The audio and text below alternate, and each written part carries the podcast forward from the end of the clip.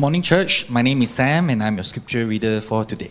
We'll be reading from Romans chapter one, verse sixteen to thirty-two. For I'm not ashamed of the gospel, for it's the power of God for salvation to everyone who believes, to the Jew first, and also to the Greeks. For in it, the righteousness of God is revealed from faith for faith. As is written, the righteous shall live by faith. For the wrath of God is revealed from heaven against all ungodliness and unrighteousness of men, who by their unrighteousness suppress the truth. For what can be known about God is plain to them, because God has shown it to them. For his invisible attributes, namely his eternal power and divine nature, have been clearly perceived ever since the creation of the world, in the things that have been made, so they are without excuse. For although they knew God, they did not honor him as God or give thanks to him, but they became futile in their thinking, and their foolish hearts were darkened. Claiming to be wise, they became fools, and exchanged the glory of the immortal God for images resembling mortal men, and birds, and animals, and creeping things. Therefore God gave them up in the lust of their hearts to impurity, to the dishonoring of their bodies among themselves, because they exchanged the truth about God for a lie, and worshipped and served the creature rather than the Creator, who is blessed forever. Amen. For this reason, God gave them up to dishonorable passions. For their women exchanged natural relations for those that are contrary to nature, and the men likewise gave up natural relations with women and were consumed with passion for one another, men committing shameless acts with men and receiving in themselves the due penalty for their error. And since they did not see fit to acknowledge God, God gave them up to a debased mind to do what ought not to be done. They were filled with all manner of unrighteousness, evil, covetousness, malice. They are full of envy, murder, strife, deceit, maliciousness. They are gossips, slanderers, haters of God, insolent, haughty, boastful, inventors of evil, disobedient to parents, foolish, faithless, heartless, ruthless. Though they know God's righteous decree that those who practice such things deserve to die, they not only do them, but give approval to those who practice them. This is the word of the Lord. Thanks, David and uh, Samuel, for reading so well for us this morning. Uh, for those of you who are new here, my name is Z. I'm the pastor here at One Covenant Church. We've been working our way through the book of Romans. So here we are now in Romans chapter one, verse eighteen to thirty-two. Now, before we get going, let me say that there are some hard things uh, in this passage, and some things where uh, if you're a parent with young children, you may want to take some time to explain things further. Uh, I've discussed this with uh, Cindy, my wife, and when I get to point number three on immorality, uh, these are things that we are comfortable talking to our children with, although we might need to process it further. Uh, but if you're here with young children and you wonder whether they're ready for this, uh, when I get to point four, uh, three on immorality, you may want to take them out to the corridor for a brief moment, and then we can come back in again. Uh, we, this is also God's word. God wants to guide us and direct us in the area of sex and sexuality, and it is holy, it is good, uh, it is for our flourishing. So let's go to the Lord in a word of prayer. Let's ask him to guide us and direct us as we read his word this morning. Father, we thank you that this too is your word, and this too is for our good. This too is for our flourishing. This too is to show us the kindness and the goodness of Jesus Christ. So draw near to us, Father, as we consider this passage of Scripture. In Jesus' name we pray. Amen.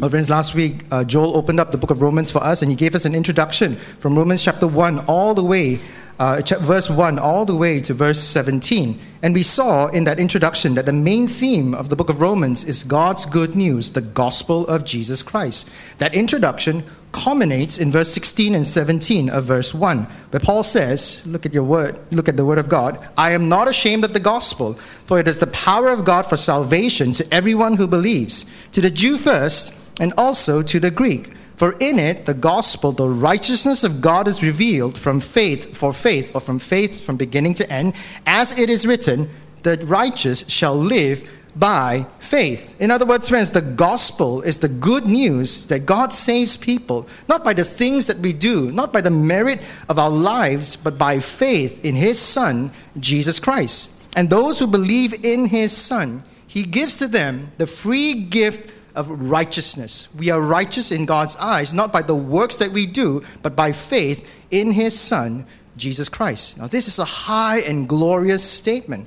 But what we find as we read on in the book of Romans is that from chapter one, verse eighteen, all the way to chapter three, verse twenty, Paul then begins to explain in great detail the darkness of human sin. So he's just told us about the great and glorious gospel of Jesus Christ, but very soon after that, he begins to tell us about the deep darkness of human sin.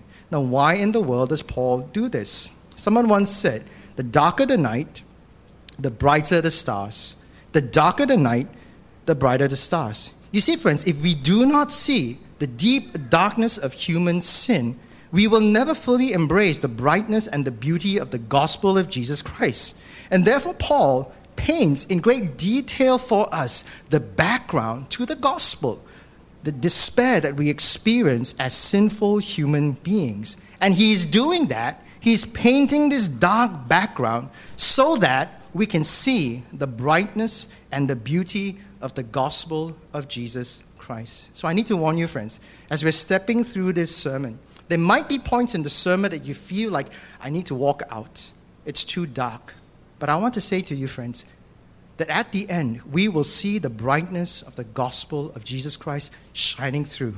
The darker the night, the brighter the stars. This dark background is there so that we can see the beauty and the majesty of the gospel of Jesus Christ. Friends, if we do not know what we're saved from, we will not fully treasure the salvation that God has given us in the person of Jesus Christ. So my task today, thankfully, is just Romans one, eighteen to thirty-two. And in this passage, we will see four dark reasons why all of us, every single one of us sitting here, needs the good news of the gospel of Jesus Christ. Indignation, idolatry, immorality, and injustice. Indignation, idolatry, immorality, and injustice. You may like to refer to your bulletin on page eight for the outline. Come with me to Romans chapter one, verse eighteen. Romans one eighteen says this, the wrath of God is revealed from heaven against all ungodliness and unrighteousness of men. And in this verse, Paul gives us the first reason why we all really need the gospel of Jesus Christ. The first reason is God is angry. He's angry. Look specifically at verse eighteen. God is angry and ungodliness and unrighteousness of all humanity. No one here is spared from the anger of God in and of ourselves. You see, friends, ungodliness refers to our offenses against God. Unrighteousness refers to our offenses against one another. And God is angry at both. He's angry that we hurt him, and he's angry that we hurt one another.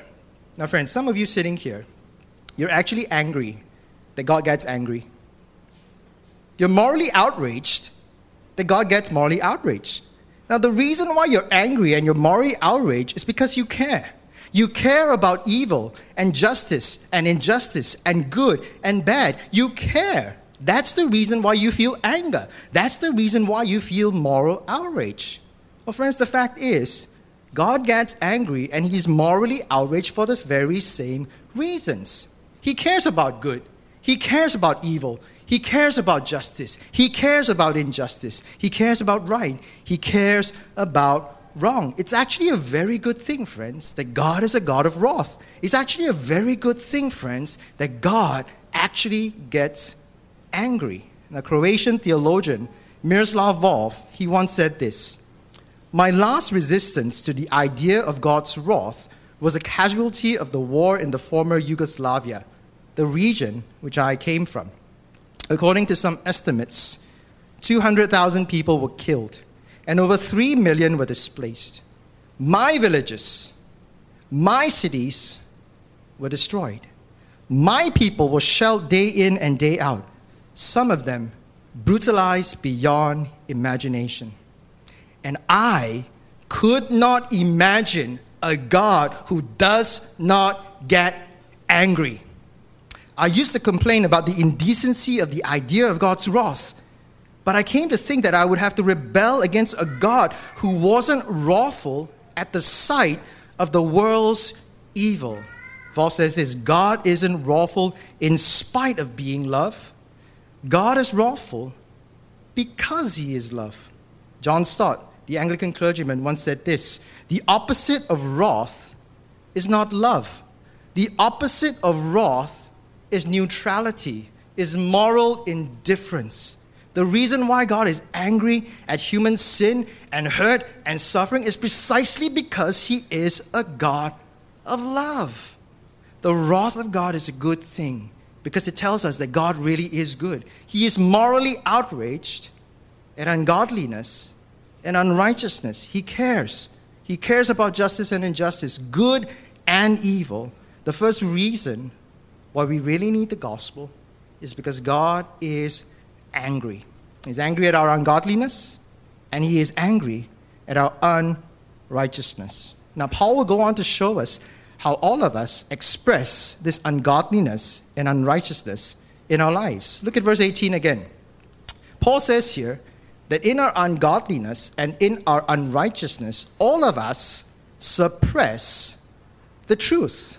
We live in denial of what we already know to be true. We live in denial of what we know to be true of God. Now, verse nineteen and twenty says this: what can be known about God is plain to them because God has shown it to them. For his invisible attributes, namely his eternal power and divine nature, have been clearly perceived ever since the creation of the world in the things that have been made, so they are without excuse. What Paul is saying is, by looking at creation, the world that God has made, all of us, every single human being on planet Earth, knows God in a way that leaves us, verse twenty, without excuse. Now, Doctor Francis Collins, who was the former head of the Human Genome Project, a scientist, a renowned scientist, once said this: I see D N A, deoxyribonucleic acid, as God's language, and the elegance and complexity of our own bodies and the rest of nature as a reflection of God's plan. By investigating God's majestic and awesome creation, science can actually be a means of worship. You see, friends, all of us, as we look at D N A and as we look at creation, should draw the same conclusion. Because of the beauty and the majesty and the complexity of creation, there must be a creator, and he must be powerful. He must be divine. But we don't all draw this conclusion. And what Paul is saying is, we don't draw this conclusion not because we don't know that it is true, but we don't want it to be true. We live in denial. We suppress the truth. And the reason we suppress the truth about the reality of the God that we actually know deep in our hearts is because we know that if we acknowledge that there is a God, and this is what he is like, and this is who he is, our lives will need to change. And we're not willing and ready for our lives to change. I heard a story once, uh, I think it was relayed by another pastor, and uh, he, he tells us a story of a friend of his who's a, a youth pastor, and this is in America. And, uh, you know, he'll pastor some of these youth, and after a while, they'll go away to college. And some of them, after the first or second year in university, they'll come back home, and they'll sit down to him. And now they start having all kinds of philosophical objections to the existence of God. You know, he'll bring up all kinds of arguments against why God no longer exists. And these are children that grew up in the church. Now, he'll listen, he'll nod, he'll answer one or two questions. But at some point, he'll ask them, so tell me, who are you sleeping with? Who are you sleeping with? And they'll get really shocked and stunned, as if this was a prophet speaking to them. And most of the time, he's right. They've made certain moral choices in college that make it inconvenient to believe in the God that they know to be true, that they know really is there. So, friends, God is really there. He's revealed himself in creation. We don't know him or acknowledge him, not because that's not true or he hasn't made it clear enough. The fact is, we don't want our lives to change. But friends, what we'll see in the rest of this passage is that the change that God calls us to is always good for us. It's always good for us. And we'll understand this by seeing how this suppression of the truth works its way out in idolatry. Now, idolatry, our second point, is to worship something other than God as if it is God. So come with me to verse twenty-one. It says here, although they knew God, they did not honor him as God or give thanks to him, but they became futile in their thinking, and their foolish hearts were darkened. Verses twenty-two and twenty-three, claiming to be wise, they became fools. Now here, the word fools does not mean intellectual foolishness. It's a moral foolishness, and exchanged the glory of the immortal God for images resembling mortal man and birds and animals and creeping things. So instead of worshiping the God that they really know in their hearts, they turn their hearts to worship idols, to worship things that they make with their own hands. If we suppress the truth of God, we will worship idols. Now, some of you will say, you know, I, I don't do this. I don't make idols and figurines and bow them, bow down to them. Well, that's because, friends, our idols are far more sophisticated. You see, idols are not just things that we bow down to physically. In Ezekiel fourteen, God calls out the elders of Israel and say that you have bowed down to your idols, you have taken idols into your hearts. John Calvin calls our hearts a factory of idols. You see, an idol is anything that you go to and you trust for what only God can give you. An idol is anything you trust in that isn't God to give you only what God can give you. So you do find yourself saying, even though you don't bow down to figures, if I only had that amount of money in the bank, if I only had that relationship, or that sexual experience, or that body, or that achievement, I'll be safe. I'll be secure. I'll be significant. I'll be special. That, my friends, is your idol. That's a work of your hands that you are actually assigning transcendent qualities to. That is your idol. Now, very interesting is, I was studying for this passage, I found out that the great reformer Martin Luther, he actually points out that the fact that people worship idols shows that, deep inside, they really do know God. This is what he says. They revere them as eternal and almighty, or at least strong enough to help them. This demonstrates that there was in their hearts the knowledge of a divine, sovereign being. Do you see what Martin Luther is saying here? You may say, I don't believe in God. I believe only in science.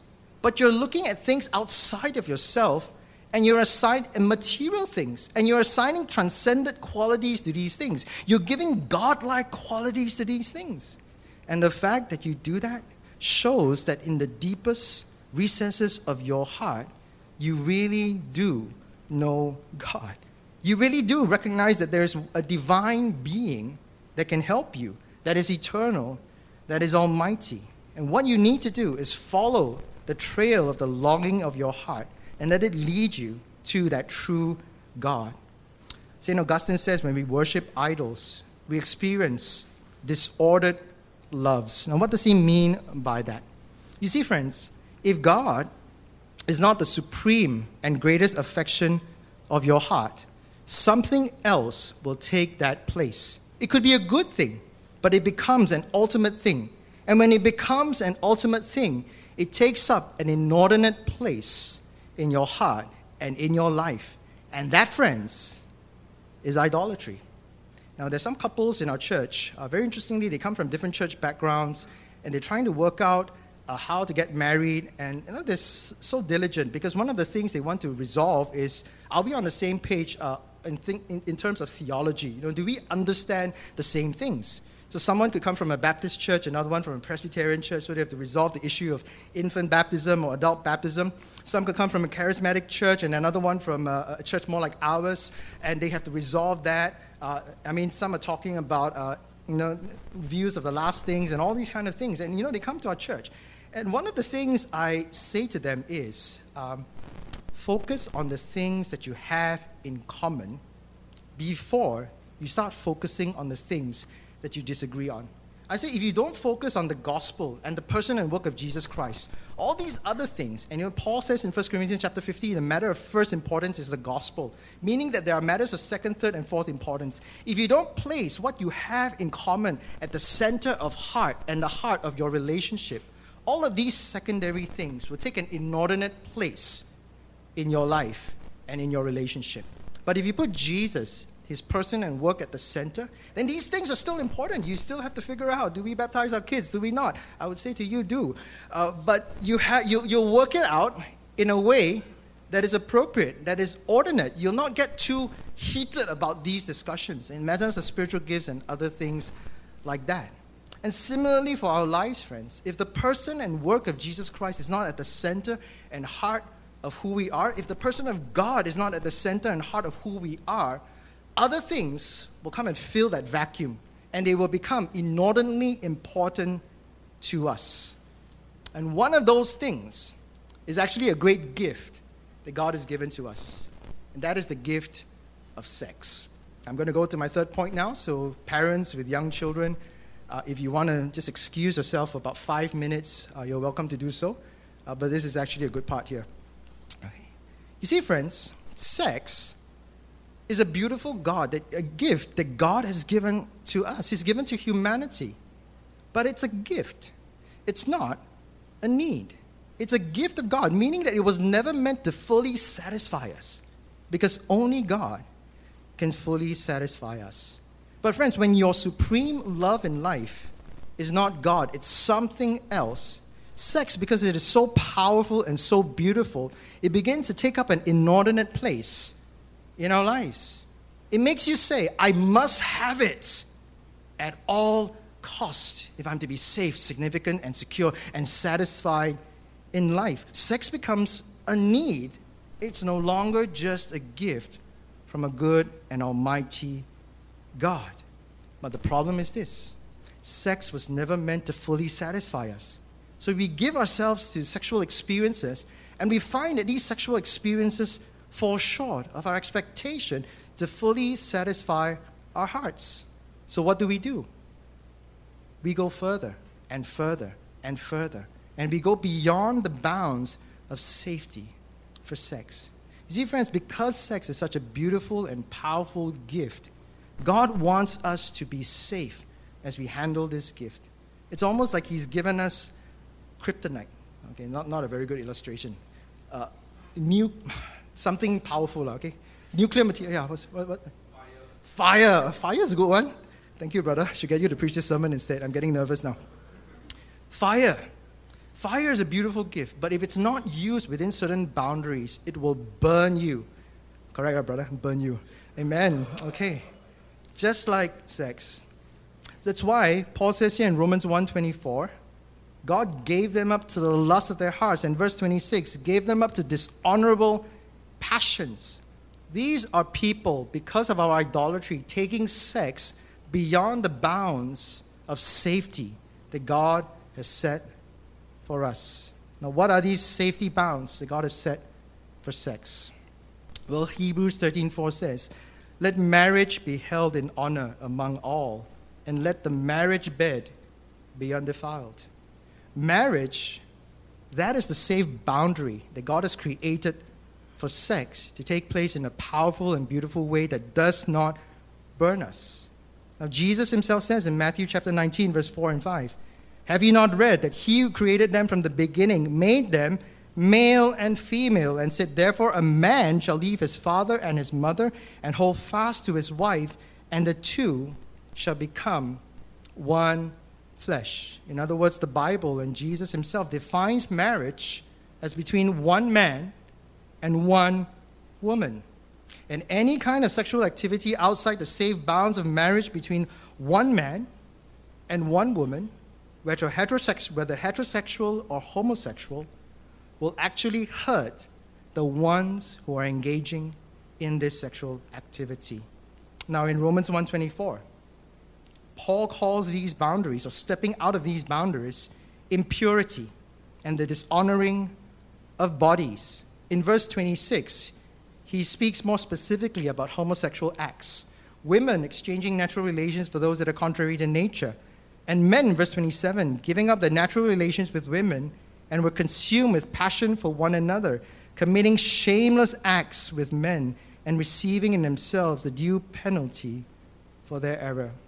Any kind of sexual activity, whether homosexual or heterosexual, outside the bounds of safety that God has set, marriage between one man and one woman is sinful in God's eyes and ultimately detrimental and hurtful to the ones who engage in it.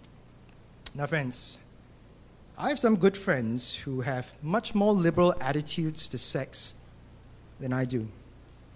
They're friends. You know, you can be friends with people that you disagree with, uh, even vehemently. So people that I quote here, don't, don't think that I completely agree with them. They're good friends, but I don't necessarily agree with their attitudes. What I realize in my conversations with them is no matter how liberal or progressive your views of sex are, you always have boundaries. You always have a boundary that you say, I will not cross that bound. It could be consent. It could be cheating. Those are boundaries that even my very progressive and liberal friends say, I'm not going to cross that line because it is, they might not use the word immoral, but to them, it is immoral. It crosses a bound. They may not call it impure or unnatural or shameless like the Bible does, but it's essentially that to them. It is immoral. Now, friends, for those of us who have experienced the love of God in Christ, we are convinced that He loves us more than we love ourselves. We are convinced that He's more committed to us than we're committed to ourselves. And we are convinced that He is infinitely wiser than we are. And so, we know that He wants us to be safe. We know that He wants us to flourish. And we leave the boundaries to Him. We allow Him to set the boundaries for our lives because we know that His intention for us is good. And that boundary, friends, is marriage between one man and one woman. When that happens, friends, when God is our supreme love, sex finds its rightful place in our lives. It becomes a gift and not a need. Now, I have a friend who was a Catholic priest, and uh, we were having coffee one day. And he said to me, Z, you know, I don't understand why so many same-sex attracted Christians are coming to me to seek advice. So they're not coming to people like me, you know, pastors. Uh, they're going to a, a Catholic priest, you know. And I said to him, maybe it's because uh, you've something that I don't have. He said, well, what's that? He says, you're able to show them that it's possible to live a full and fulfilling life without sex and marriage. Now, let me make it clear. I, he's a friend of mine, but it's not. I'm not Catholic, okay? But he's a good friend. He's able to show something to them that, that I can't. Now, I studied in England many years ago, and I realized that it's different from Singapore, but in England, there's much more of a tradition. Uh, even in Anglican or Presbyterian circles, or, or like Reform circles, not Catholic circles, of men who choose to decide to remain single so that can, they can be wholly given over to God and the service of God.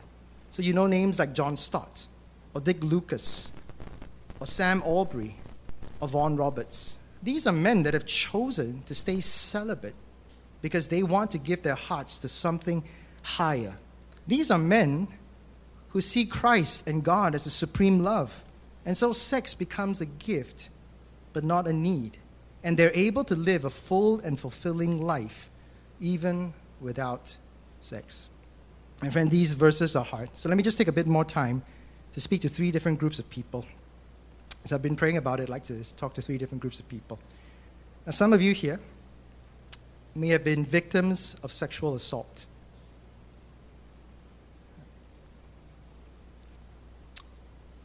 I want to say to you, friends, these verses are not here to make you feel dirty and guilty. These verses are here to tell you that what happened to you was not only wrong, it was evil. And these verses are here to tell you that God is angry at what happened to you. And you should be angry too. And these verses are telling you that you will have justice, whether in this life or the next. It's not here to make you feel dirty or guilty, friend. God is near. God is with you. God is near. A second group of people, some of you experience same-sex attraction, but you're struggling to be pure in God's eyes. Can I say to you, friends, that these verses don't condemn you, they commend you. Because you have chosen Jesus over and above the longings of sex and imperfect as we are as a church, I pray that we will be a place where you will experience love and support in your struggles, just as you have given us your love and your support in our struggles. And I say to you that we are proud to call you brothers and sisters in Christ, and you are more than welcome here. Let's press on towards holiness together, supporting one another with love and grace, and sometimes correction, because we all need to grow in holiness. Number three, some of you are or have had sex outside of the boundaries of marriage. You slept with your boyfriend or your girlfriend, whether it's a heterosexual or homosexual, outside the bounds of marriage. Some of you are watching pornography. Some of you are masturbating to pornography. And I say, friends, very gently, that these things are very clearly outside the bounds of safety. And you're not just hurting yourself, you're hurting the people that you're engaging in these acts with. Now, these verses are also telling us the reason why the darkness of human sin is being painted is because we need to see the beauty of the gospel, which means the gospel is also available to you. And though it might be hard, there is a way for us to stop hurting ourselves and stop hurting the people that we're engaging in these acts with. It will be difficult, it will be painful, but we can stop. We can say no. And that's why we need a community. And I pray we'll become that kind of a church where there's freedom and safety and gospel grace for us to confess these sins, and not to be judged for these sins, but to be a conduit for God's grace to come and heal us and change us. Because all of us, friends, all of us are sexual sinners to a greater or lesser degree. And we all need each other to grow in the holiness and the righteousness that God has for us. Friends, I want to put things in perspective so the children can come back in. Oh, no one left. It's okay. Is that okay, guys? I know a bit intense today. Uh, we'll, we'll, we'll get to the gospel soon. As you read the passage here, you realize that sexual immorality is only one of two expressions of idolatry.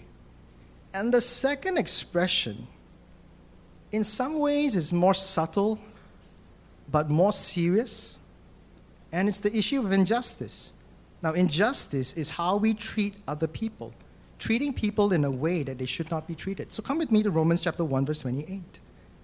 It says here, God gave them up to a debased mind. Now, that word debased, if you look at the King James Version, it says God gave them up to a reprobate mind. And then in verses twenty-nine to thirty-one, he gives us a list of what a reprobate mind looks like. twenty-nine to thirty-one. Now, I don't have time to explain every single thing here, but let me pick out a few things that is condemned here as an outworking of a reprobate or a debased mind. Look at verse twenty-nine and thirty. Envy, strife, maliciousness. There are gossips, slanderous, and boastful. Verse thirty-one, they are heartless and they are ruthless. Friends, can I just bare my heart to you?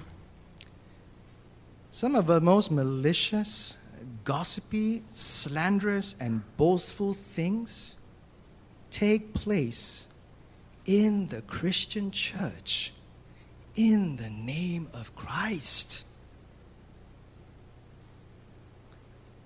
And you know what God says here? Verse thirty-two, those who practice such things deserve to die. So, Christian, you're gossiping, you're slandering, huh? You're saying things to people about someone that you would never say to their face. And yet, at the same time, on Facebook, you're railing against the homosexual lobby. Friends, look at verse thirty-two.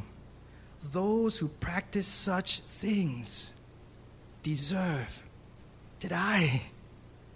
So yes, friends, your sexually immoral friend needs to repent But you need to repent too of your gossip and of your slander, because this too is an outworking of idolatry.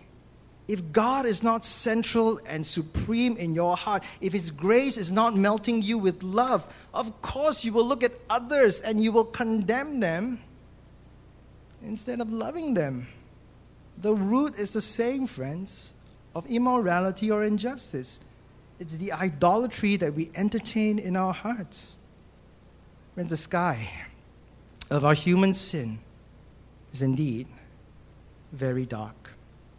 But friends, that is when the gospel shines brightest. As you look at the passage as a whole, did you notice that there are three times that Paul says we've exchanged something good for something evil?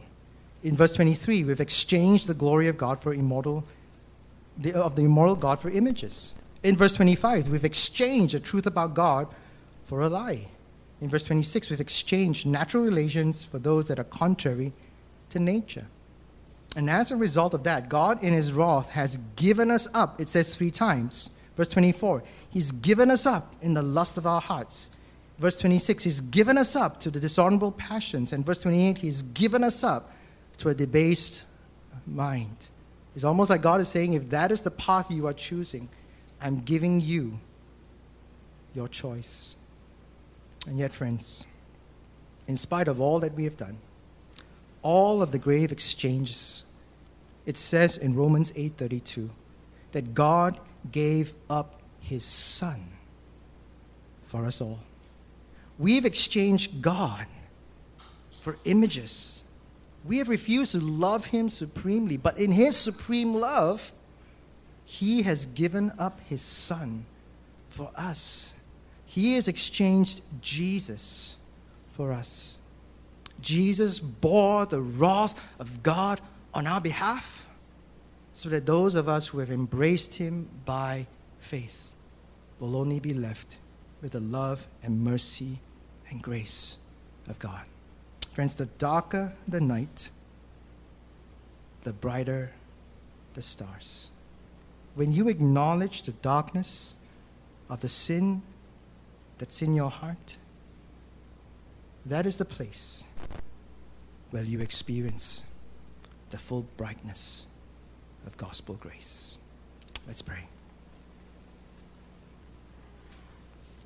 Father, we are thankful that the way that you have ordered us is to move us from this word to the Holy Communion. Because in the Holy Communion, you're once again reminded that Jesus bore the full wrath of God on our behalf, so that we can experience your full forgiveness and your full acceptance and communion. And so, Father, in this nexus between hearing your word and coming to communion, I pray you work within our hearts. You help us to come to a place of honesty with, about where we're at, to repent deeply, not just of our immorality, but of our injustice, not just of the things that we've done in the body, but things that we have done in our speech and in our hearts against others. Help us to know that you paint this dark backdrop only so we can see the brightness and the beauty of grace. And help us today in the Holy Communion to see the gospel, the glorious grace of our Lord Jesus Christ shining through, healing our hearts, and helping us become holy. In Jesus' name we pray. Amen.